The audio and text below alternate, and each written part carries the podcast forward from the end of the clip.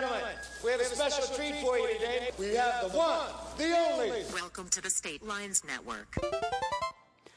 Hey, friends, welcome to the Boldly Going podcast. Uh, creative, brilliant, inspirational people of the universe on planet Earth. I'm your host, Jason Sowell, and this is episode three. Uh, I'm really excited about this episode. And first of all, let me say thank you so much for listening. Uh, we're three episodes in, or this is going to be our third episode. Uh, really excited about uh, the feedback we're getting and uh, the episodes we've done so far. We've been recording some incredible episodes. I can't wait to bring you some of the other ones that uh, we have we have recorded. Some amazing people that are going to be on the podcast uh, f- over the next few months. Really, really excited for you to hear them. Uh, and that's how I feel about today's episode with my buddy Jeremy Martin. Jeremy Martin and I met each other in college. Uh, he's uh, hilarious, one of the funniest people I know, uh, extremely kind, one of the nicest, fun people I've ever met, and uh, he's doing some creative stuff. He lives in uh, Las Vegas, in downtown Las Vegas. My organization, Current Initiatives, does one of our initiatives called the Laundry Project in downtown Las Vegas, where we work with laundromats and low income communities and uh, Jeremy has been a part of that for the past few years in, in Las Vegas. And uh, Jeremy is doing some cool stuff. Uh, uh several months ago, he started a, a, podcast called the Downtown Faith Discussion, which you should definitely listen to. Uh, if you go on iTunes and search for Downtown Faith Discussion, you'll find that. Uh, he's just having conversations with people that are in uh, downtown Las Vegas that are business people and uh, social entrepreneurs and different people that live in the downtown Las Vegas area and just uh, discussing with them about faith and where they're at or what their belief is or what it's not and why and uh, all of that. And it's exactly what the podcast title says the faith discussion about downtown uh, Las Vegas. and if you don't know anything about downtown Las Vegas, in the past couple of years, a few years, it's be uh, it's kind of turned into the uh, startup capital of America. People moving there left and right. They're doing a lot to revitalize downtown Las Vegas and uh, uh, just bring startup businesses there. And they're encouraging startup businesses. They're uh, helping fund startup businesses. They're helping uh, just bring some some new life and revitalization. Business wise, uh, economic wise, uh, socially, restaurants and bars, all kinds of stuff going in down there in downtown Las Vegas. Some really, really cool stuff and Jeremy uh, has moved his family down there about a year ago, and Jeremy's right in the middle of it. He's doing a startup church, uh, a startup organization based around faith and his particular faith, and uh, starting with the Downtown Faith Discussion podcast, and then also uh, he is uh, starting up a church in in this startup capital and. Uh, so on the episode, we talk about that. We talk about just his philosophy about starting things, and um, he makes one of the best one of the one of the most incredible statements, uh, which you'll hear it comes up. It's also the title of this episode. Uh, that fear is the silent decision maker, uh, and just really really cool statement. Some uh, incredible truth behind that that we talk about. So I'm really excited to get into this episode with you. And then also before we jump into it, uh, as always. Uh, the Boldly Going podcast is part of the State Lines network of podcasts. And if you haven't listened to any other podcasts on State Lines, you should definitely go check them out. Go to our website at state-lines.com. Uh, you'll see a bunch of stuff there. Or if you look up the State Lines Network, podcast network on iTunes, you'll find it. But there's some incredible podcasts, some really great people a part of the network doing some some great stuff that you should definitely listen to. People much smarter than I am, so definitely go listen to them. And then as well, I would love to encourage you to go check out uh, my organization, Current Initiatives. That's engagecurrent.org check that out, get involved, do something in your community, even if it's not with us, get involved some way to give back to your community. Uh, and then as well, go check out another company called By the Way Clothing. Uh, we've got some some fun uh, t-shirt designs on there. Uh, just some fun ways to support your community, support uh, things that we love, and things hopefully that you love as well. Uh, so, again, thank you for listening. This is going to be a great episode with my friend Jeremy Martin. Uh, the downtown faith discussion, as well as from uh, DTLV Faith. It stands for uh, Downtown Las Vegas Faith. If you check out DTLVfaith.com, you'll find uh, his information and links to his podcast as well. So check that out. And uh, here we go. It's going to be a great episode. Let's get into it.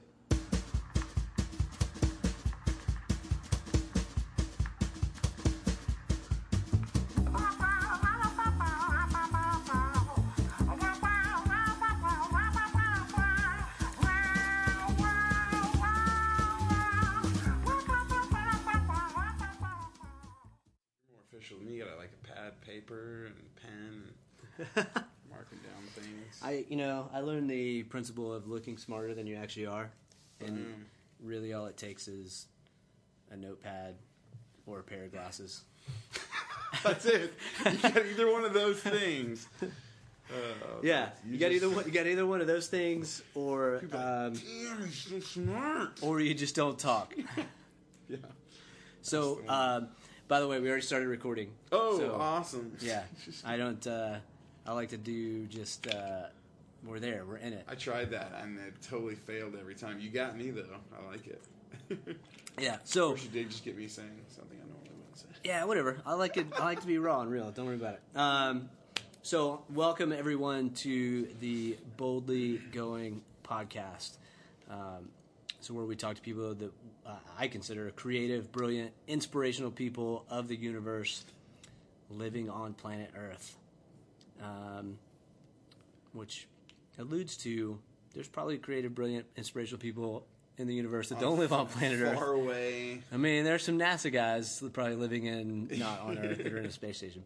Um, but no, I think um, in the in the vein that you know, so much in the universe, we're all we're all a connected energy. That uh, you know, there's something bigger than us out there. Um, and I think a lot of our creativity, brilliancy, inspiration comes from uh, a universe that is much bigger than us, uh, that has existed a lot longer than we have. Absolutely. Uh, so I uh, so welcome everyone to the podcast where we uh, talk to people that I believe are, are boldly going, doing things that are bold. They're stepping out of their comfort zones and they're they're going. They're moving forward, moving life forward. And so today on the podcast, my friend Jeremy Martin, out in Las Vegas, Hello. The the uh, the Sin City, as everyone likes to call That's it. right. It's just because you like to sin a lot, and that's why you moved out here. That's here. why I moved here. Um, Jeremy and I went to college together in Jacksonville, Florida. We kind of went to college together. I'm a good bit older. Yeah, So I- one, one year. I think your senior year was my freshman year. So technically, Yeah, that's right. Yeah. And uh, you grew up. So tell me a little bit about your story. You grew up in Jacksonville, right? yeah, I grew up in Jacksonville, Florida. I was born at a very early age, and uh, grew up in Jacksonville. Uh, kind of, just man, just a you know. When I tell people about the way I grew up, I always feel bad because it was so good. Like you know, like we, you have people Yeah. that just come from you know not great situations, and I, the older I got, the more I realized that. Uh, some great parents who loved each other, loved us well. Um, went to uh, uh, what I consider to be a good church. Very thankful for for my upbringing. Uh, in that church was a big part of our life. Went to the Christian school. Was at that church. That was kind of my bubble for uh, for a long time. Um, I had a best friend very early on that uh, was a great complement to who I was as a person, and um, so when I think about like growing up and, and who I am, as much as my family and my church, there was also this friend that, that I think was uh, hugely vital and actually growing growing up and moving away and being away from each other. We actually, I think both of us see kind of how that friendship was actually more vital than we even realized. Interesting. Yeah, actually, some counseling has actually brought that out. Hmm. Yeah. Oh, well. Interesting. I'm going to come back to that on counseling. Cause Yeah. it's a, uh, so, by the way, we're sitting in my hotel room in Las Vegas. And so you can hear the, uh, we have the windows open, and you can hear the, we're right near the airport. So you the, yeah, you'll occasionally hear hear a plane fly over. 737. Occasionally hear, um, pro- I'm assuming, um, probably some, uh, you know, one of the maid service people, house housekeeping Yeah. people You- pushing their cart across the parking lot. You'll hear uh, occasional helicopter. The tour is getting dark now, so the tours of the Grand Canyon are ending Yeah. and coming home. That's right. Yeah. Yeah. So one of the fascinating things about uh, Las Vegas to me is this time of year that it gets dark so early. It's like it's literally at about three thirty. You start to feel the darkness uh, in the afternoon. You start to feel Yeah. the darkness by four thirty. Um, the the street lights are on. Yeah, you need to be it's home. dusk. Yeah, yeah. That's weird. crazy. It's weird. Yeah. Uh, so okay, so growing up in uh, Jacksonville, Florida, we met each other uh, when I was in college there. Um, the other thing we have in common is we both are uh, stunningly good looking with curly hair. That's right. Yeah. that's right. Uh, both curly hair. Um, so Jacksonville, Florida, grew up there, grew up in church. How did you end up in Las Vegas? So uh, I was I was in Jacksonville. Like I said, I, my I kind of had my I was in this bubble, the, this church and school. I actually went to the school all the way into two and a half years into the college. That's where we met um, there at that college in Jacksonville. Um, my family moved to California, and that started this whole thing where um, we just felt like God was just shaking things up, right? So for the first time ever, my parents moved out of Jacksonville. Like our families were there, generations. And uh, my dad goes works in California. The whole family goes out there with him. I stay because I was in college, but I couldn't afford to go back anymore after a while. And things just started getting shaken up. And so went to another college. It's actually where I met my wife. Didn't get married till years later. Um, that's another crazy story. Most people think we're nuts. Uh, but that's where I met her. And then uh, lived in another city, lived outside of Atlanta um, for a while. My parents moved back to the East Coast, and so things just kept moving around. I did end up back in Jacksonville. Uh, was teaching at a at a private Christian school there. I loved loved my experience there, but I knew I wasn't a teacher in a school setting. Um, always felt that, and so uh, I was finishing up a degree in religion and church ministries uh, online while I was there. And when I finished that up, I began to just explore, um, man, what what's next? Like I just there was this this uh, I was very I was very pleased with where my life had been, some of the experiences that I had um, while teaching at school. I'd had summers off, so I spent um, a few weeks in Japan one summer uh, with some guys that, that you would know from from the college where we met. I think you're actually maybe roommates or something with them, but close with them, and uh, and then. I did an internship with a church in Hawaii, and I just really felt like there was this, this stirring. And so I began to look online and just, okay, what about California, like the, the Southwest region? My sister had stayed in California, and I just thought about doing something different. you know, it was no bigger Yeah. than that. And so uh, I found a church online. It was in uh, North Las Vegas area, and they um, they were looking for somebody to work with their students. They were looking for an intern, and so I was like, sure, why not pay a, leave a paying job and go work for free? You know, that's just logical. Yeah. after, after you get your degree, that's what you expect Yeah, to do, right? right. And so uh, I called, connected with the guy who I'd be doing the internship with, and there was like an instant connection. And it was just, uh, I was like, man, that's where I'm supposed to go. He actually said, did not he on his end didn't want to take the internship any further. We interviewed. Um, he decided to go with a different person, and uh, and so in my mindset, uh, I don't know. I just felt like no, this is where I'm supposed to go. I'm going to go out there, and I'm going to work hard and be a great volunteer in their church, and they're going to have to put me on staff. That was my mindset. That, that was how I was just. I'm going to go there, and they're going to love me, and Yeah. so which you know. That's interesting. So, uh, let me ask you this because Yeah. I mean, the podcast is all about you know boldly going, as which the statement we're all familiar with from Star Trek for Right. you know decades of boldly going where no man has gone before. Um, plenty of other people have gone there before. Have gone. Have taken kind of the kind of the road, but. I think most people, especially people that don't work in a church world, they don't maybe understand a context for something spiritual are, why, are you crazy? Why would you? Why would you go to school, get a degree, and this is first of all, why would you go to school to do ministry? That just sounds. Why would you put your life through that? Yeah, yeah. Second of all, why would you be willing to leave someplace and leave something that might be paying or that is a good paying job and go do something for free and just I'm just gonna go I'm gonna go work here I'm gonna force myself on your staff that hopefully one day you'll pay me, but Yeah. I'm gonna work for free. Yeah, it, it's uh, and that's kind of always been my mentality, I guess. Uh, yeah, so first off, going to college, I did that is it because it was the next graduated step, and that was before I was willing to step out of my comfort zone. Um, continuing on to, to Bible college the way that I did, it was because that was what I was told that I was supposed to do. If I thought that God had called me to church world, church ministry to help people in that in that avenue, this is just what you do next. And so uh, I didn't go away from home. I stayed there. It took God literally moving my family across the country for me to to really, if you're talking about like his in a spiritual sense, to begin to actually trust Him and not trust the the things that I did have around me that were very very comfortable. Uh, and so when that all started happening, when when my family moved and they moved again, I got, I got this car accident that really shook things up, and so then I moved away uh, to go to college, and I, I did that literally um, in a day. I decided on a Tuesday I was going to go to college, and on Wednesday I moved my entire life to Tennessee from Florida. Um, okay. And the college, I wasn't accepted to the college. I didn't know I was coming. And again, that was probably the first time that I was like, I'm just going to go, and they're going to want me to be here.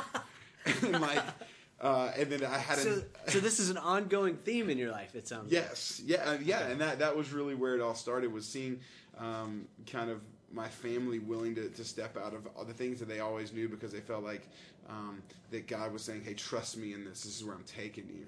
And so when I felt like I'm supposed to go to this college, I just I just up and moved, and if it fit in my car, it went with me, and I had enough money to get there, for gas to get there, and then if they did absolutely did not accept me, and I was gonna I was planning on sleeping in my car, you know, in downtown Chattanooga. Wow. And that was I, I, literally I had no plan. I said I planned on sleeping That's in my crazy. car. I had no plan. I had no no dorm, no nothing. I had enough gas to get to my parents' house in North Georgia, where they had just moved from California to North Georgia. Uh, with my dad had another job offer that moved him uh, across the country, and so again, things were just getting shaken up. We were being moved, and uh, so yeah, so I kind of had this, this this mentality of um, I know now, especially in my life, uh, I can tell when God is taking me from one place to another and saying, "Hey, trust me with this." And every time you would think you'd remember back to the times that He provided, and and you could trust Him. Uh, spiritually, or you could trust that okay, this thing that he has me doing, um, is the next thing I'm supposed to do. It's the next step of faith, if you will. But yet every time it seems to get harder, and there's still there's still uncertainty. I think uncertainty, doubt, is the flip side of the, the coin of faith. And uh, so every time that happens, and um, so along with the moving out to Las Vegas, so they turned the internship back on. Uh, the other guy didn't work out, and I was like, "See, I could have told you I was going to work out, and he wouldn't." You know. Like, that was kind of how I felt, and uh, so I, I, came out and did a face-to-face interview, first time ever in Las Vegas. I lost a hundred dollars almost immediately uh, on a just a terrible idea of a card game. Like I sat down at a table. I feel like that, isn't that everyone's story in yes, Las Vegas? Yeah, like if. If you want to get cured of gambling as a poor person, come out and just gamble right away, and you're probably going to lose. And it was a, it was like the worst game I could have possibly played. In like I know that now, like it was just a yeah. terrible decision. And the the guy who I was interning with, he he watched me, he just kind of laughed and was like, "Well, hope you got that out of your system. like you're done." And uh, so when I instantly connected um, with him and his family, because I stayed with his family, his wife even looked at me. He's like, "How did he find you?" You guys are too much alike. Like you're like you're way connected. How did he even find? And it was it was just a random story. So April was when they kind of said, "Yeah, we want you to come out and, and intern." And I actually technically started early July. I came out and took some students to a camp uh, in Arizona, another place I'd never been. Just kind of this whole whirlwind. And in between June and July, I actually got engaged to my wife. Um, actually, in June I got engaged, and we got married in late July before we moved out here. Um, and we were just friends who had met in college six years earlier and uh, had not seen each other in about four and a half years and decided to get engaged and get married. Another one of those things where it was like, I just, I felt like in, in my very Crazy. core of who I was, you're going to take her on this journey with you. You're going to yeah. partner up. And I knew in college, because again, we were friends, we never dated, anything like that. Uh, we spent a lot of time together. I knew I could spend my life with this person, just didn't know if I was supposed to. Yeah. And uh, so years later, kind of was like, I, am probably supposed to spend my life with this person. and uh, so it Interesting. we we got married uh, July twenty fifth, two thousand nine, and our honeymoon was a drive across the country from West Virginia to Las Vegas. Stopped along the way, a few places, had some fun. Yeah, I mean, well, we went to like uh, you know Memphis and did some of the tours and things like that with you know music and Yeah. and things like that. It's something we have in common. And when we got to Vegas, we lived it up on the strip for a few days. You know, and Mm-hmm. we saw some shows and got dressed up and all that kind of stuff. You know, Yeah. and um, but if it didn't fit in our, our Honda Fit, which is a very small car, and I'm I'm a not small person, and uh, so if it didn't fit in the car with us, it didn't come, and, and we literally moved our life out here with no jobs, uh, no. We had a little bit of money from the people had given us when we got married, Yeah. and uh, we had the little bit of stuff we had. We didn't have any furniture for the first two weeks. We slept on an air mattress, and our, the TV we had sat on the floor, Yeah. and we ate uh, Indian style on the air mattress. You know, Yeah. like that was kind of our, our life, and um, little by little, people gave us things, and we kind of grew and built that. But uh, yeah, that's how I ended up in Las Vegas. We we moved for a year um, after the So, internship was done. Time out for a second though. Yeah, So, um, okay, so all these things you kind of jumped into all sound crazy. So from the to someone that is that's not a person of faith, not a yeah, you know whatever how you want to context. They don't have a Christian faith. They don't have some other kind of faith. Spirituality is not necessarily a big piece of their life, and you tell them this story, and they're let's say they're listening to this and like this guy is crazy. yes, He he went to a place that didn't want him, that wasn't going to pay him, e- even if they did want him. Uh, and everyone understands internships, like that kind of comes with territory, but they did not want you to begin with. right. Um, and then They didn't know me. They didn't know me at right, all. they didn't know you. Uh, you went to a college that had not accepted you yet, just on the like I'm going to go there and I'll just live in my car if I have to until at some point they do. Yeah, Um, you did not have the traditional dating your wife engagement, all of that. And so, when you context it with, you knew at the core of your being, you knew that that's what God, this was God's thing for you. This was God's plan. This is where God is pointing that to you. Um, how do you explain that Yeah. to someone that that's not a factor? Yeah, that's uh, and that's one of the hard things uh, about when I tell these stories, and I try to temper it like who I tell stories like that to, because um, I do. I get a lot of, and even from people who would call themselves spiritual, Christian, God, you know, people, whatever. Uh, even they will will look bewildered at Yeah, at, at like what? it's like the deer in the headlights. Like, Yeah, and I and I was told by people, you'll live that way until you get married, and then you won't be able to live that way anymore. And then I got married, and they're like, well, you'll live that way until you have kids, and you won't be able to live that way anymore. And it's the story continues. We we've we've continued to do that. And so what I tell people is is um, and I think everyone has this inside of them where they're dissatisfied with the way things are, and they feel like there must be something more and then they find that more, but man, that more is really difficult, or it's going to require some sacrifice, uh, and they're just not sure how it's going to work out. But they just know there's a, um, you could use the word peace. There's a stillness, there's a serenity inside, where I don't know all the answers, but I'm positive this is the direction. yeah, Uh, I you know the it's it's the the fog, if you will. I know I'm on the right road, even though I can't see past my headlights. You know, and Right. I, I've driven in that kind of fog, and it is Yeah. nerve wracking. Um, and so I think when you move that way, it's not that it doesn't even sound crazy to you, because it still sounds crazy to me when I hear back on these things, or when I. Um, do whatever's next, and I'm constantly evaluating what is what is the next thing.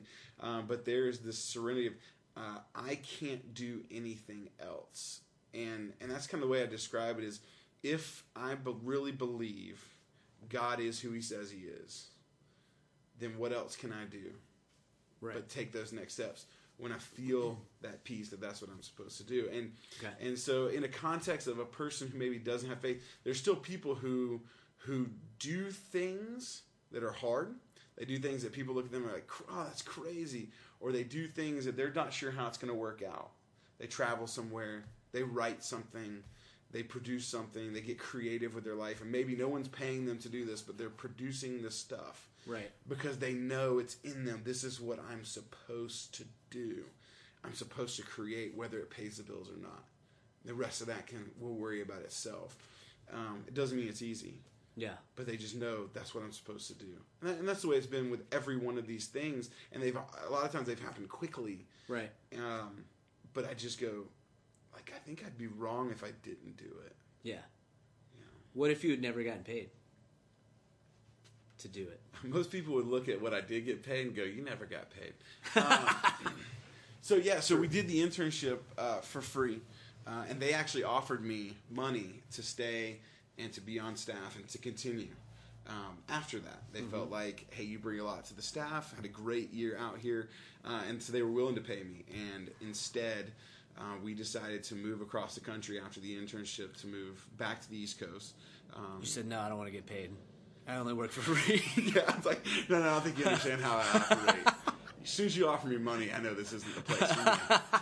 so that, we, we did, and we did. I, I had a friend who was going to uh, start a church from the ground up in a very highly churched area, but it was an area of the country where a lot of the churches were maybe dying or there was a lack of excitement. And uh, he really felt like this is where he belonged culturally, and uh, I agree.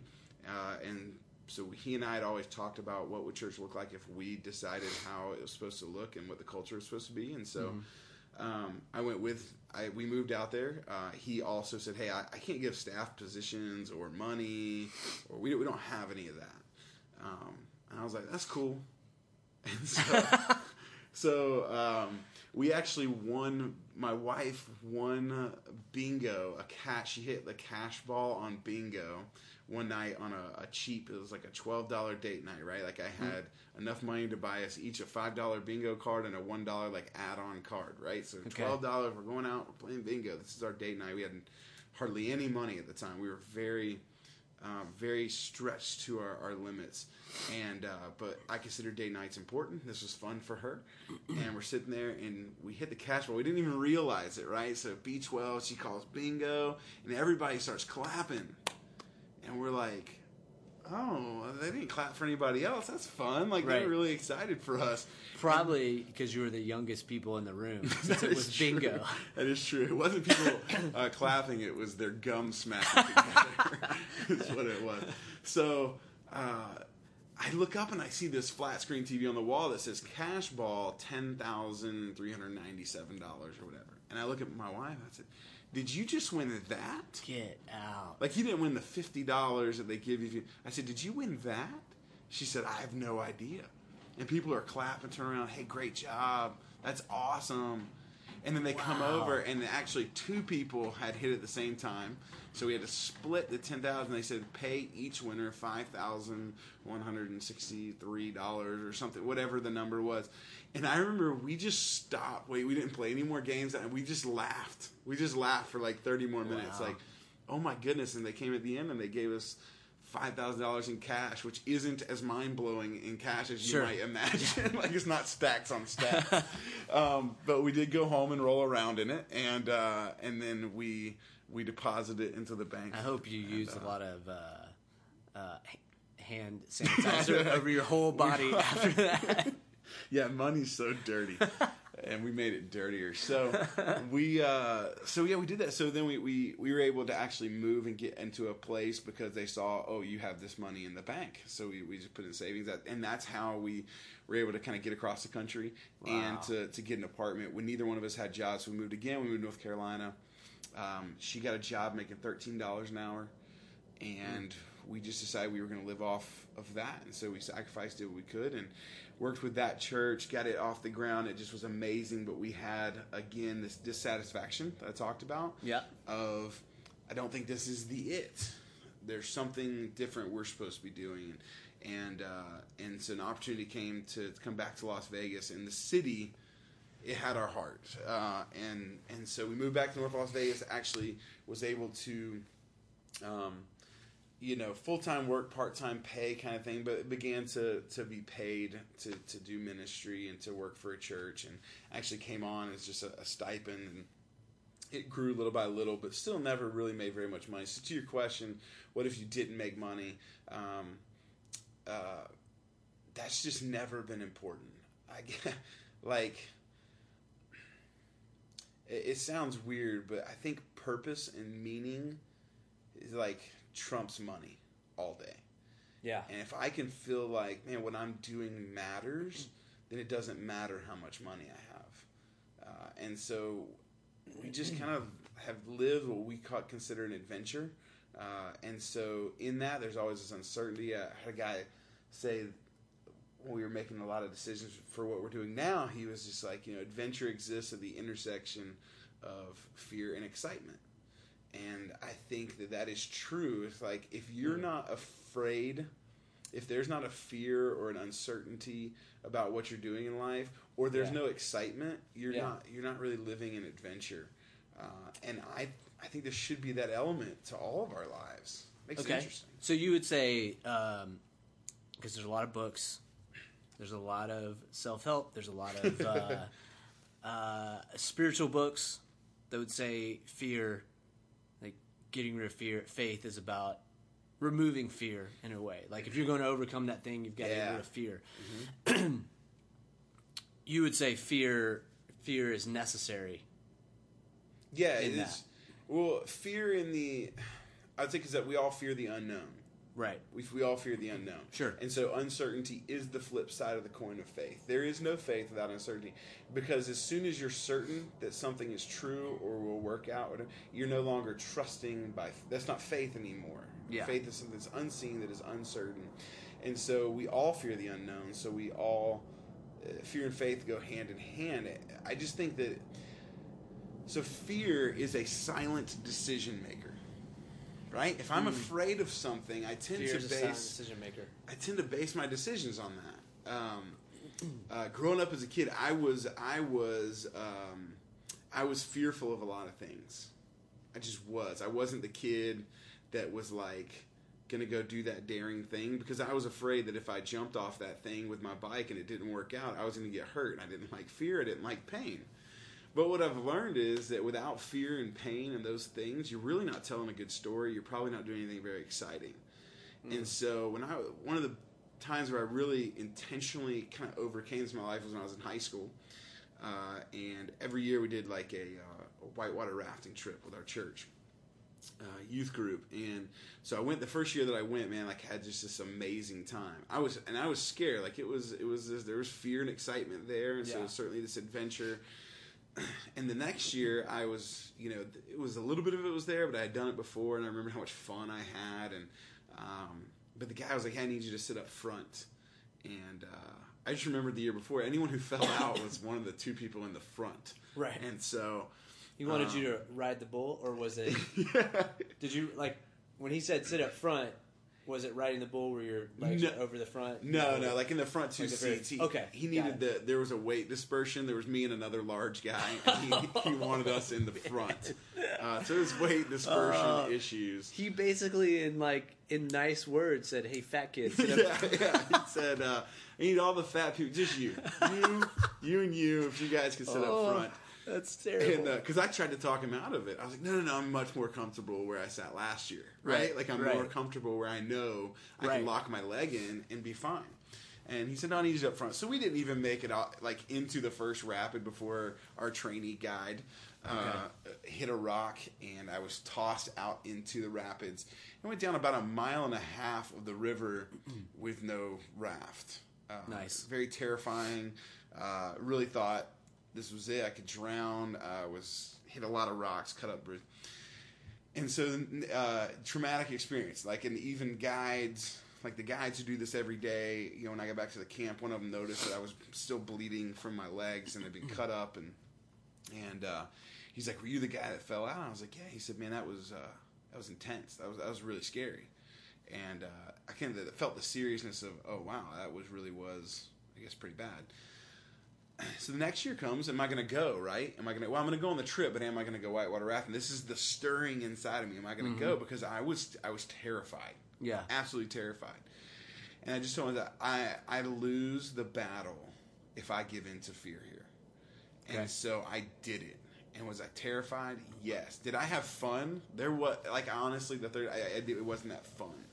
it was about overcoming fear. And so, uh, fear is a decision maker, right? And if we, if I had let fear make that decision for me, fear begins to win in my life step by step. Yeah. And so, I think it's about a properly directed fear.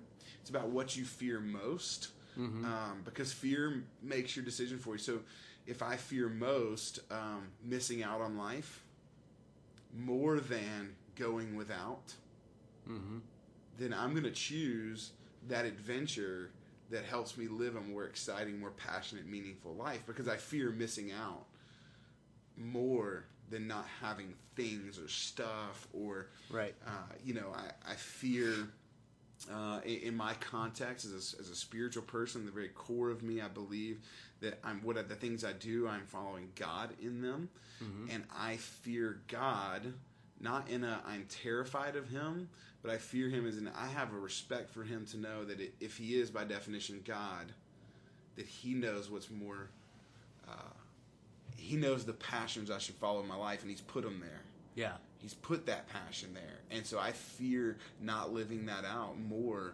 than uh, missing out on comfort. And and honestly, I look at some people in my life, and, and it may be I don't know what's going on inside of them or whatever, but I look at their lives, and I used to be really jealous of them because they had the wife, the two point five kids, the you know the the the mortgage, the cars, the material things, the good job. The, the certainty that I was never really afforded kind of in my adult life and um, I used to be jealous. I used to think, God, why don't I have that? And then now I look back and I, I, I almost feel sorry for them because they haven't seen and experienced some of the things that I've got to see and experience. The where I live in Las Vegas, not just the city of Las Vegas, we recently moved downtown Las Vegas where some major revitalization is happening. We were walking our, our kids home the other day and out front of the this park there's a giant metal robot praying mantis that blows fire from its antennas Right. and plays music and the fire blows out and uh, our son he loves that thing when we drive home we have to drive by the big bug so we can roll the window down and tell i love you big bug i miss you all day and he that's what he tells the big bug Okay. and if we're walking home and it's blowing fire and it's scaring people, it's always fun. Our son, he, he gets all scared and worked up, he loves the big bug. And I just looked at my wife. I was like, like his cousins won't ever have a context for living in this. Yeah. Like, you know, his his cousins, like they don't understand that like his walk around the neighborhood involves a giant robot fire breathing praying mantis. Right. their walk around the neighborhood involves like some some old people and uh you know maybe with some Werther's originals in their pocket. Like that's it. Right. and uh and I just uh to me that's exciting. I'm excited to to have my kids see us live this way.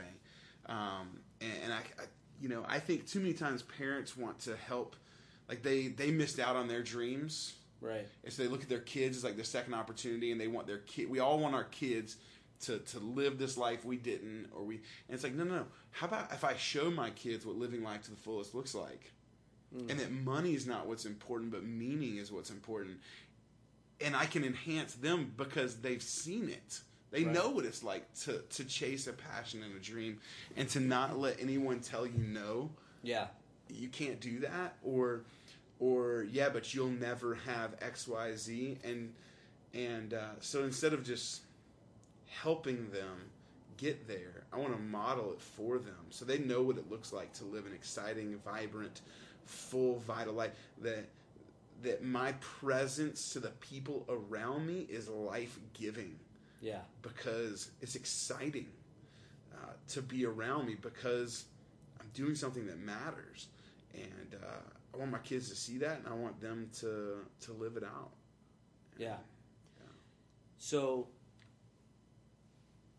you do these things. You you're on this journey. When somebody tells you uh, you won't be able to live that way, was something you said earlier about you know, Yeah. well, you can live that way now because you're single, but when you get married, you won't be able to live that way because Yeah. you have all these things. Uh, you know, you have all this other responsibility. Uh, you might it might be working now, but you won't be able to live that way when you have kids because there's no way you can do that when you have kids Right, because the whole right. uh, what do you say to that? Two words: Okay, watch me, nice. watch me. like I'm not like uh, it just nothing is going to change because again, nothing changes. Everything changes when you're married and when you have kids and things like that. Uh, but also, nothing changes. It's still life. Yeah. It's still there. Okay. There's still excitement. There's still possibility. There's ways to make things happen. There's obstacles to overcome, whether you are comfortable with a wife and kids, and you, you know, or whether you're going to live life and chase your dreams and passions to the fullest with wife and kids. Yeah. Like to me, it's like they're they're on the ride with me, and I want them to live out their passions too. So you know, beginning this year, I, my wife and I were talking about our passions. I'm like, hey, this is what brings me joy. And I just I asked her, I said, what do you think will bring you most joy and excitement in your life? She said, man, like I love watching our son learn new things and and achieve new seasons in his life and being a part of that. And she was pregnant with our second one, and I said, okay, so then that's that's what you're gonna do with your life, and you're not gonna work a job to support us anymore like you have. She's always made more money. She's always had the job, Yeah. uh, and so so you're not gonna do that anymore. We're gonna bring you home. So come 2016, neither one of us has an income. And people look at us and they go, "You just moved to a more expensive place to live." Yeah. And we had a house that our mortgage was was next to nothing, Yeah. in a nice neighborhood with all the, and uh, so you're gonna move to a place that's more expensive, in an area of town that is the higher crime rate and things like that. I mean, like literally, my my son on a regular basis interacts with drug dealers and prostitutes and homeless people, and so you're gonna move down to that environment, and you're not gonna have either one of you have a job, and that's where Right. you're gonna take your family and raise your kids. And it's like, Yeah. yeah, yeah. And when they say, well, you can't do that, I was like, watch me Yeah. watch me because sometimes the naysayers almost are throwing fuel on the fire anyways like Yeah. when they say you can't because can't never could you know like Mm-hmm. you can you you really can if you have the idea that yeah we can make this and and and my wife is so amazing because I've also had friends that had dreams and passions that were squashed by by a wife who didn't maybe catch the vision Yeah. or or their dreams and passions were delayed because their wife didn't catch the vision, put Yeah. a lot of pressure on them uh, to be or do something different, and Yeah. so Well, and not just wives too. Like I, I like I, I know I have female friends, same thing. But Oh, yeah. conversely, Yes. that the husband Yeah. was the no, we can't do that Yeah. because of all these other things. yeah, and and on paper, sure, that doesn't make any sense. I mean, uh, th- there's so much hope in in in an unknown that's there, but it's like, um, I, I just. I don't, I don't know. It, sometimes it's hard to explain that it's just it's going to work out, and it may not look like what I think or what I Yeah. imagine, but it's going to work out because, um, for one, it al- it always has, Mm-hmm. and so I, as a, as a spiritual person, a person of faith, I look at that as um, there's a God who loves me, and I'm following the passion that He's put inside me. So as long as I do that, Mm-hmm. I'm gonna be okay. Yeah. Um, and sure, there's sacrifices, but what's so funny is for every sacrifice we've made, we like. I mean, you've been to our house downtown, Yeah. and I think Yeah, you're at our house up north. I want to kick you out of it, so like, I which can one would you prefer to your live house in yourself, downtown? right? I mean, it's like, oh man, so we moved to this high crime area and this in this world that most people think we're crazy. It was at- probably made for a drug dealer. it probably was. and it's like, but but I'm not missing out on anything. If mm-hmm. if if anything else, I now have things and have seen experiences and met people and talked to people and have done things. I mean, I was at a roof exclusive rooftop party the other night with people who are also in downtown Las Yeah. Vegas to participate in living life to the fullest and chasing their dreams and passions and okay, that's like I'm not missing out on anything. Like you Right. may feel bad for me, but I'm not. Like I'm okay. I'm okay. Right.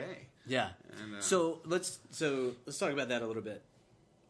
You live in downtown Las Vegas, so you moved away for a while. Uh-huh. Were unsettled, uh, weren't weren't satisfied. Las Vegas had grabbed your heart. You decided to come back to Las Vegas. I'm going to jump ahead a little bit. You worked for the for a church again Uh-huh. in a suburban part of Las Vegas, and then you decide I'm going to move to this area like you're talking about downtown, uh, highest crime rate. Uh, people don't know anything about Las Vegas, the one thing they do know is the Strip, Right. and the casinos and all that kind of stuff. Uh, and that's one part of Las Vegas, but that's not downtown. That's not the. That's not Las Vegas. Right, yeah, That the whole a- moniker of Sin City applies to the strip area, but, Right. but really, like other communities, kind of almost reject that. And, Yeah. and so, and what what a lot of people know is like older Vegas. So the Vegas area where like Elvis and Sinatra and those guys hung out, Right. is kind of uh, the downtown district of Las Vegas where we live now. Got it. Um, yeah. So, uh, in the way that Disney World is not Florida or is not California, the Strip is not necessarily Las Vegas. There's Absolutely. a whole lot more to it, and there's a culture and there's a depth there. That downtown area you're talking about, very run down for a long time, Yes. going through a revitalization.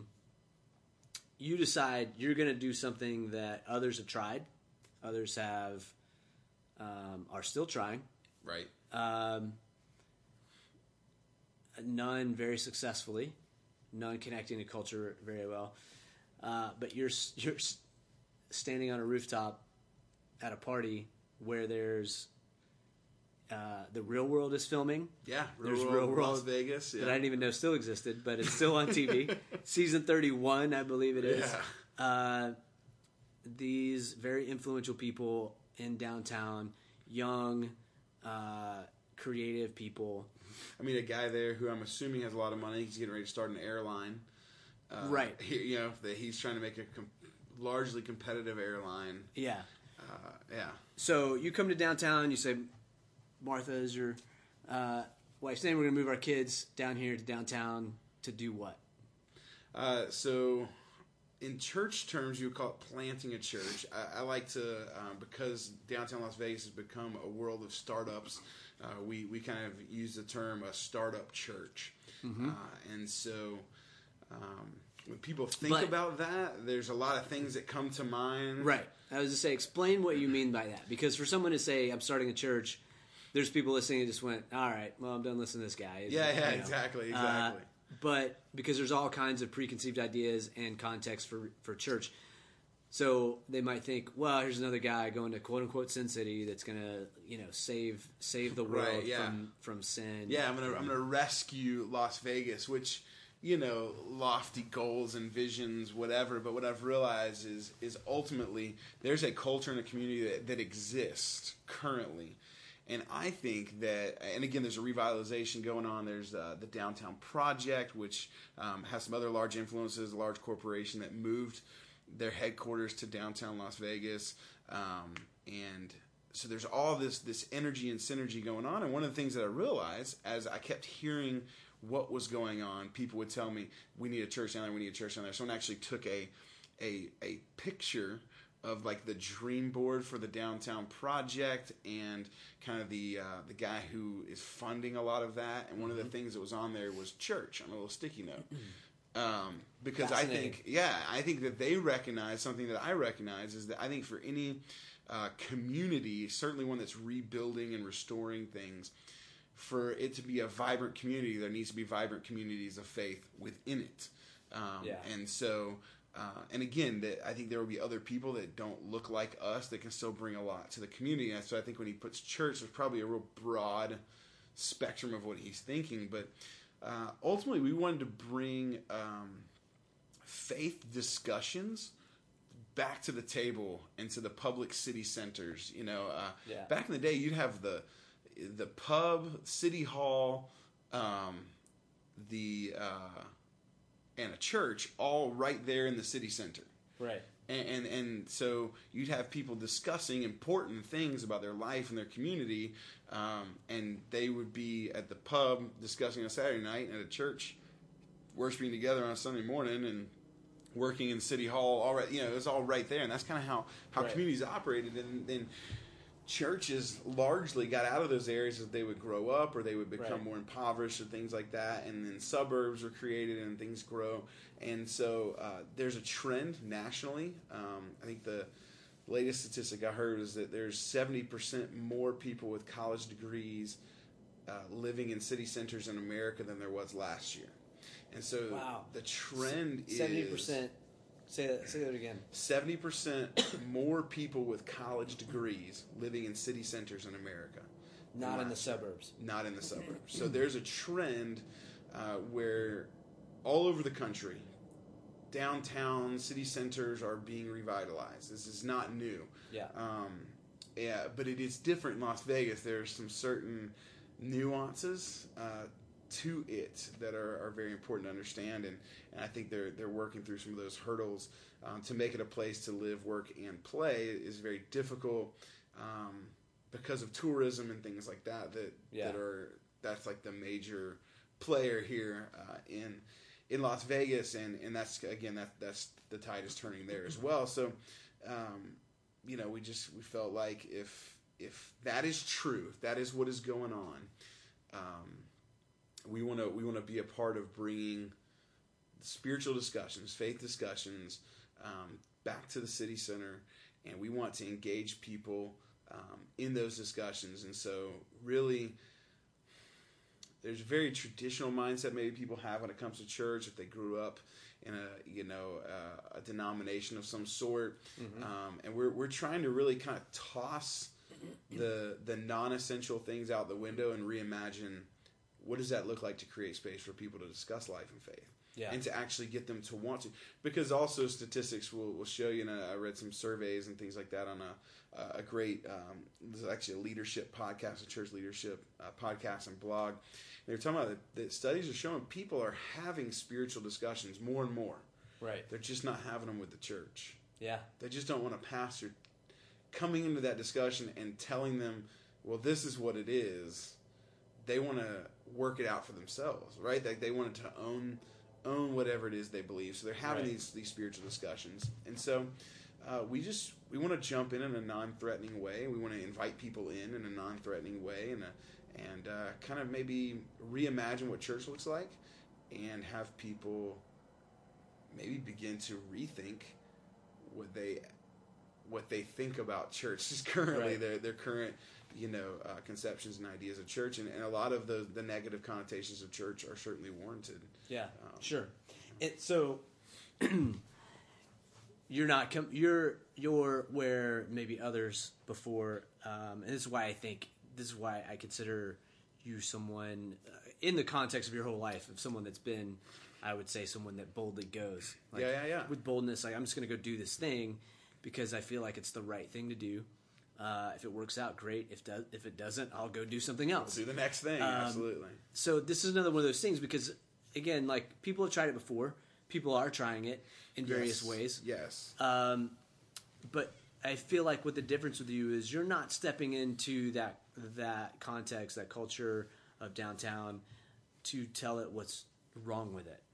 Right. So yeah, one of the so there are people that so Las Vegas is this. Let me say it this way. Las Vegas. This is how I've I've, I've pictured Las Vegas. So it's high on church people's radar because it's Sin City, right? So what Yeah. you get is a lot of um, pararescue jumpers that that that come in, they do something in the city, and then they get evac'd out when they're done.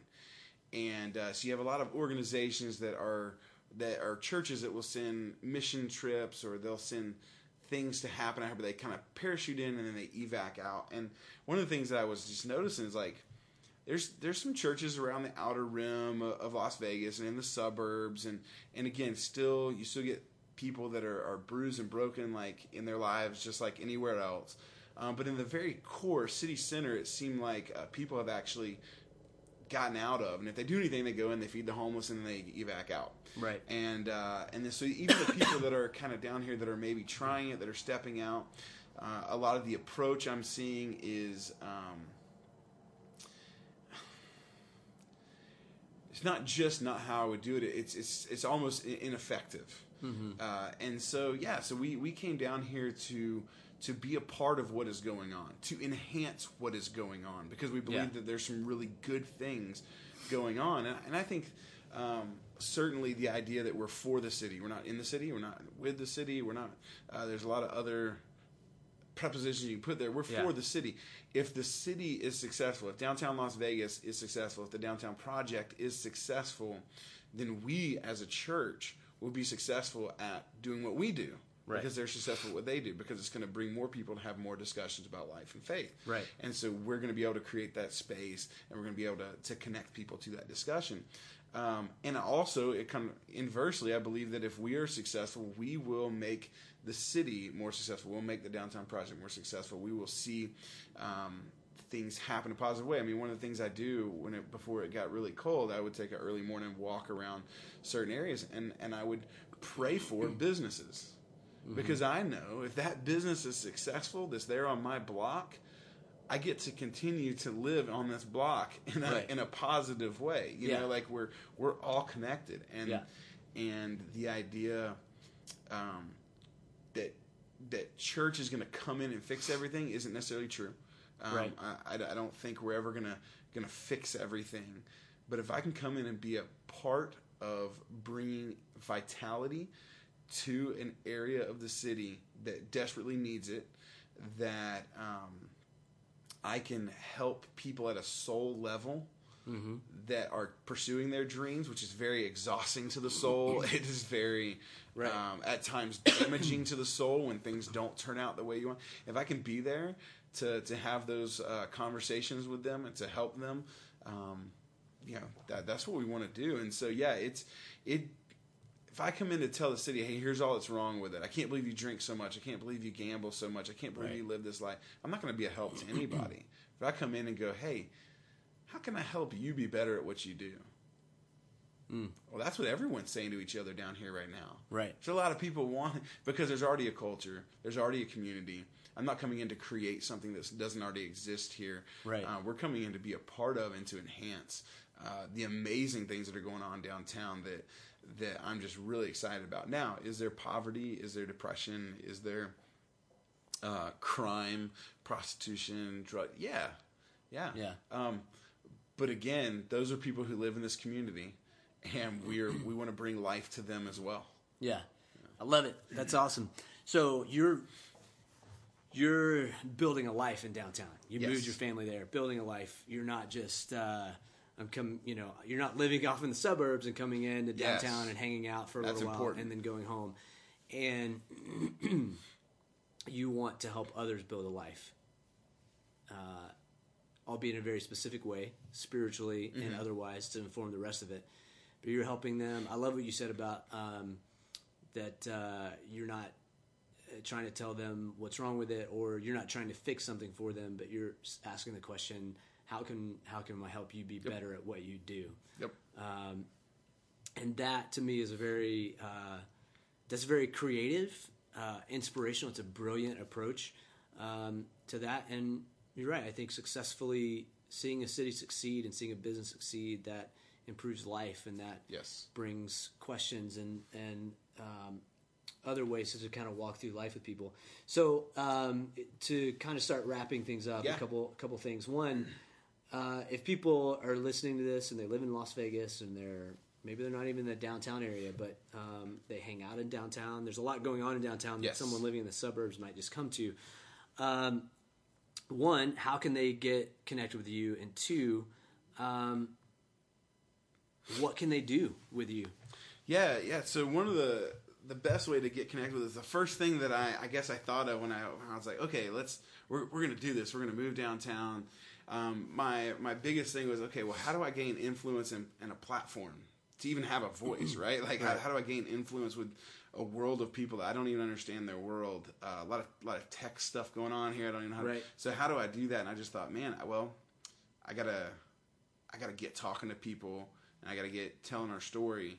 And so I started a website, dtlvfaith.com, uh, dtlvfaith.com, and a podcast, the Downtown Faith Discussion, which you can find on iTunes, um, where basically it's uh, that's kind of our that was our way to to brand ourselves and Right. um, uh, to just connect uh, downtown faith. And so basically, with that website, we wanted to tell our story and then tell other people's stories and explore life and faith downtown and have awkward conversations and just share what we're learning. So my wife even writes on it sometimes, Okay. and, as well as myself, and just kind of share uh, spiritually. So if if you want to connect to us, that is definitely the, the best possible way. DTLVfaith.com, Right. and uh, you can follow us at, uh, at DTLVfaith on Instagram and Twitter, and uh, we'll be growing that presence certainly as well. Um, and so that's one way to get connected to us. And then, really, the best way to, to partner with what we're doing, and this is for people that are in Las Vegas or not in Las Vegas, um, certainly any kind of startup. So, so we're a church startup. Yeah. Any kind of startup needs uh, startup capital.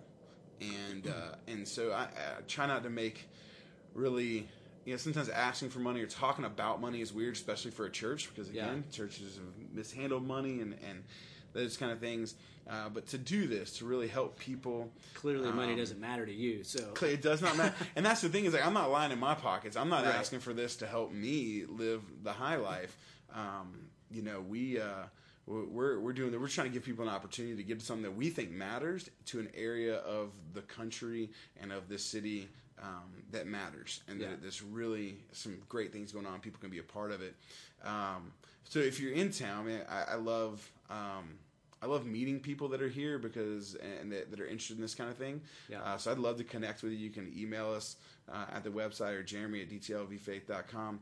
Uh, but also you you could be a part of it. If it's something you're like, hey, I want to be a part of that. We're we're looking for people that have uh, talents and gifts and abilities, or maybe even just a big old heart to help people. Yeah. Um, and, and we're we're recruiting people right now to come be a part of a team, to take some leadership on, to make some decisions, to help us create a culture um, of love and generosity uh, in in this area that we feel like is really going to impact it. So if you're local and you're interested in this, uh, certainly look us up.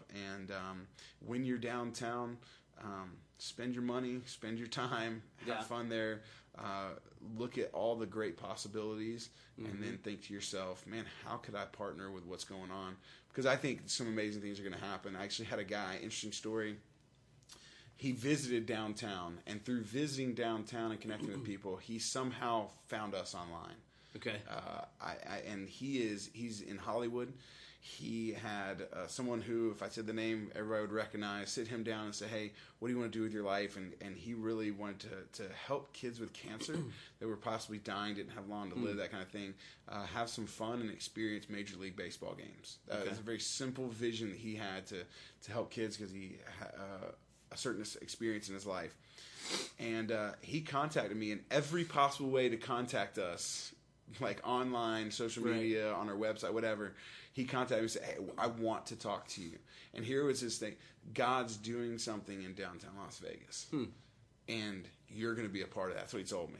And he'd never met me. He Wow. just somehow connected to what we are doing read our story heard heard one of our podcasts where i'm connecting with somebody who, who lives works and plays downtown and uh, he's just like, "There's something going on, and you're you're a huge part of that." And so um, he's coming back in town. He's doing some, some celebrity softball game or something like that to, to help raise money, and we're we're looking forward to connecting. He invited us into his world, and, and again, that's what people are doing.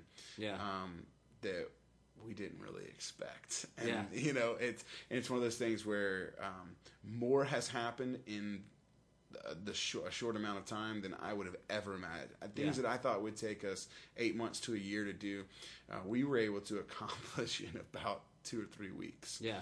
Uh, as far as just influence, and so um, That's awesome. It's been it's been huge. Yeah. So it's December 2015 right now.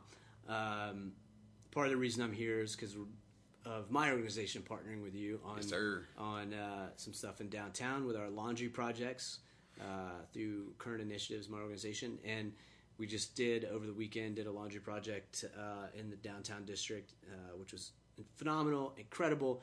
What was so fascinating to me, even more so than that, is you haven't even really started. Like you've Yeah. started your podcast, you've got your website, you're doing writing, um, you're just living in downtown, you're meeting people, and all of the volunteers for that project on Sunday, uh, with the exception of maybe four people, Yeah. five people Yeah. that were people that I know and that we our organization connected with here in Las Vegas, uh, were people that you have met uh, just living down here, uh, being a part of another thing called the Downtown Podcast, I Yeah, believe is right, uh, presenting to a group of people there.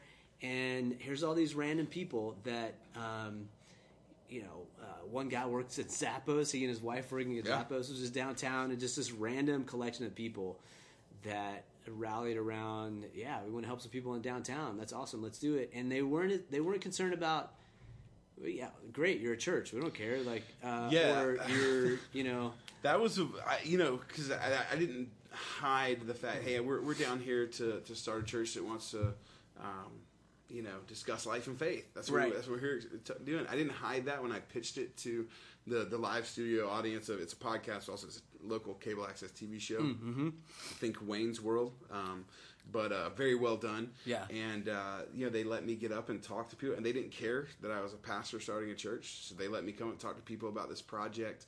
Um, the people, literally hundred plus people there, cheering for the idea that we could bring people some dignity through some clean laundry. Right. Um, and yeah, it it didn't seem to matter, and it's not seeming to matter to people that it's a church because it just strangely enough, they're just they're going, yeah, like that's a good thing, and I think they see me as kind of normal. I don't I don't lead with hey I'm a pastor. If people ask Right. me what I do, I try not to tell them. Right. Yeah. uh, at first, um, but I'm even realizing that when I do, and I say, hey, well, I'm I'm here with a startup church yeah, uh, they're like, really, and they want to know, you know, what, what are you doing? How can they be a part of it? And Yeah. it's, it's been unbelievable. So yeah, you well, saw it and you're so firsthand. baby faced. They don't, you know, they can't. They're not They can't not like you. Yeah, Right. yeah. I don't Uh, look like a pastor. I get that all the time. Yeah, you yeah. know, which is a compliment I think because I don't have a receding hairline. uh, wear a suit. Right. Yeah. or uh, a, a beaded, studded button-up shirt. Yeah, exactly. flared out jeans. Yeah, yeah. I'm not. I'm not the, the typical hipster pastor. Uh, Yeah. Yeah. No, that's good because you're you're just who you are, and I think that's a big. I think people can see that. I, um, no matter who you are, who a person is, like you can tell when someone is themselves and they're comfortable Right, in their right. skin and who they are, and when someone's not. And, Well, because that's a big thing too. Whenever you try something new, so whatever world you're in, when you try something new or maybe you're passionate about, if you don't already look like that group of people that maybe does that, there's this Yeah. temptation to change uh, your look and your talk and your places Right. you go and the things you do. And so certainly that temptation was here even with that. Um, Yeah.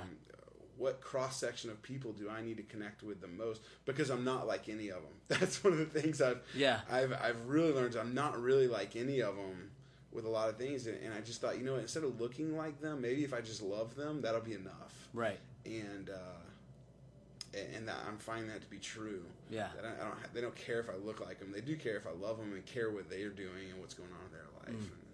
Isn't that a fascinating principle that somewhere has been lost? um, so okay, so it's December to kind of wrap it up. It's December 2015 right now. Um, you've started this journey. When do you? What's next, or what do you officially? Yeah, so 2016, um, we'll, our goal is to, to team build, to train, um, to fundraise, again, to get that, that capital going for a launch, to purchase things we need to to market. Uh, One of the things that I've noticed that people who are doing things downtown, uh, church wise, a lot of people don't know they're there. And Right. we want to let people know we're there. Um, Right. I think if if you're there, if you're in people's life before they need you, you'll be there when they need you. Yeah. And so we want to be in people's life before they feel like they It's need great us. philosophy. Uh, and so we um, so we want to market like crazy, and we want to build a team. And uh, so our goal, our essential intent, if you will, is to uh, to start a church in the downtown Las Vegas community for the downtown Las Vegas community um, in 2017 with 20 partners. So we're, we're looking for 20 or 18 other core people um, to use their gift, their their time, their talent, their passion Yeah. to say, yeah, we want to we want to bring a church to this community and give people um, space to discuss life and faith. Yeah, nice. So, uh, to everyone listening, go follow dtlvfaith.com. Uh, check out um, downtown what was your podcast again? Downtown the downtown faith discussion. Downtown Faith Discussion. And uh, so that's that's me talking with people. Sometimes they believe like I do. Sometimes they they won't. Uh, and it's just an interesting, awkward conversation about God. To try and I try and probe a little bit about what people really believe, not Yeah. just what they say they believe. Right. And uh, so it's, it's always interesting what comes out. So, I, um, yeah, so everyone go check that out. If you uh, want to be like Jeremy and crazy and boldly going, uh, move to Lo- downtown Las Vegas and get involved with something creative and inspirational. Uh, a couple of last things, real quick. Um, in a few words, um, you talk a lot about God. Um, faith is very central to who you are. In a few words, who is God to you?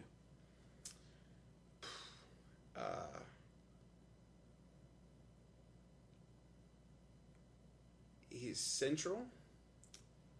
Central. So so when when you think about the very core of something, Mm-hmm. uh, that's where it derives all of its everything that it is. It's from its very core, Right. and the core is essential. It's everything, and so he he is that to me. He, he he's the core. Um, in the very spirit of who I am, I am not Jeremy if if it does not incorporate my faith in God. It, Yeah. it, it, it is central. It is core to, to who I am. Awesome.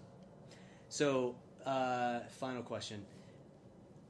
You're this. You're a person that bold, has boldly gone. This has been the theme of your life, pretty much your whole life. Uh, do you believe that everyone can be someone who does that? That boldly steps out of their comfort zone, and it may not not necessarily looking like what you've done. Absolutely, yeah. Um, Or do you think it's some like the two parts of it? Do you think it's something everyone could and everyone should? I think it's definitely something everyone could do. Everyone could do. Um, it, if you're meaning boldly go by it, take that risk that you just, you just, man, I've always wanted to write a book, Yeah. But no one's gonna. You have all the excuses of why you wouldn't. I think everyone could. I No think one's everyone gonna fund me. Okay, yeah, no one's to fund me. No one's to want to listen to what I, I have to say, and I think that that's false. Um, and even if no one has listened to what you have to say, you at least created something that can live long, longer than you. Yeah. Um, so I think everyone can. I don't know if everyone should, Okay. um, because the dreamers and the passion pursuers need those people that can help them pump the brakes. Okay. So one of the things in, in counseling, I think yeah, I mentioned that earlier, uh, that I that I really discovered about myself is that my best friend that I grew up with was the guy who softened my edges, and the guy who um, could pump the brakes because he could handle me. Because uh, the, the the counselor put it this way: you're 220, everybody else is 110. People plug into you, they get a lot of energy really quick, and they blow up. and uh, and so what what we discovered through the conversation is is that uh, he was a person who balanced that out. And so the, the dreamers and the passion pursuers need those balance. Not to say don't, not to say stop, but to say, hey, maybe in your pursuit, in your passion, your dream, you didn't think about this, this, and this, and they help keep us grounded. And uh, I know, like, he's somebody I'm meeting with actually tomorrow night Okay. and uh, I'm gonna cast vision, and I'm gonna say this and this, and he's gonna go, okay, okay, that's great. What about this? What about this? Not to pump the brakes or stop or discourage, Right.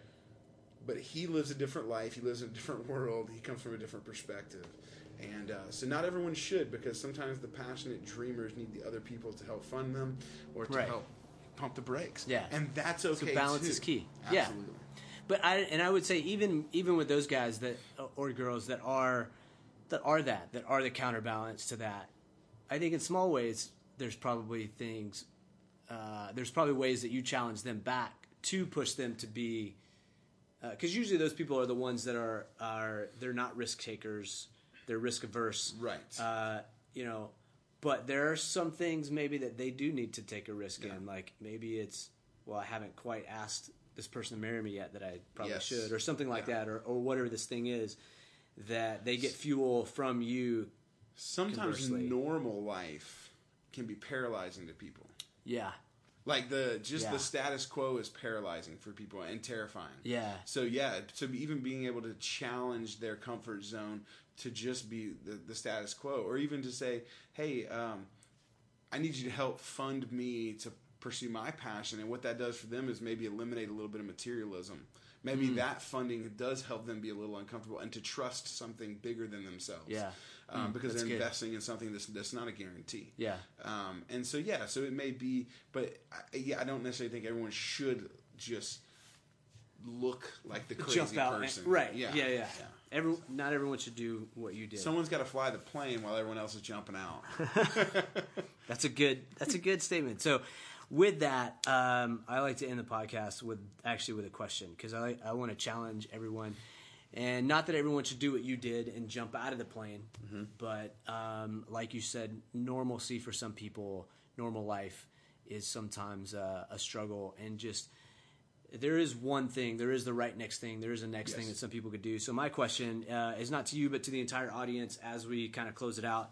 Um, I like to end with um, what can you or what can I do this week that is a boldly going step for me, and something even like you said, something as small as yeah, I'm going to give to that thing because it's going to eliminate some uh, materialism over here, but I'm going to give to that thing because it's the right thing or it's a good right. thing to be a part of. So my challenge to everyone this this week is think about that. What what is the one thing maybe this week that you can do? Maybe it's the person right in front of you that you can help in some way, or maybe you need to propose and you need to make that step, or you need to ask, you know, whatever whatever the thing is. Maybe is. you need to quit your job. Maybe you need to quit your job. Uh, maybe you don't, but at least ask the question and think about it, and you know, don't just coast uh, through life, but tap into your creativity, tap into your Yes. inspiration, uh, tap into the brilliancy that is natural to who you are, that is um, something that is inside of all of us, and figure out what is that bold thing that I can do this week to step out and and uh, and be different and be better uh, and be better for the world around me. So, Jeremy, thanks for hanging out. Thanks for joining us. Absolutely. Thanks for having me. It's a lot of fun. we did it. I loved all the helicopters. That's right. Everybody stood.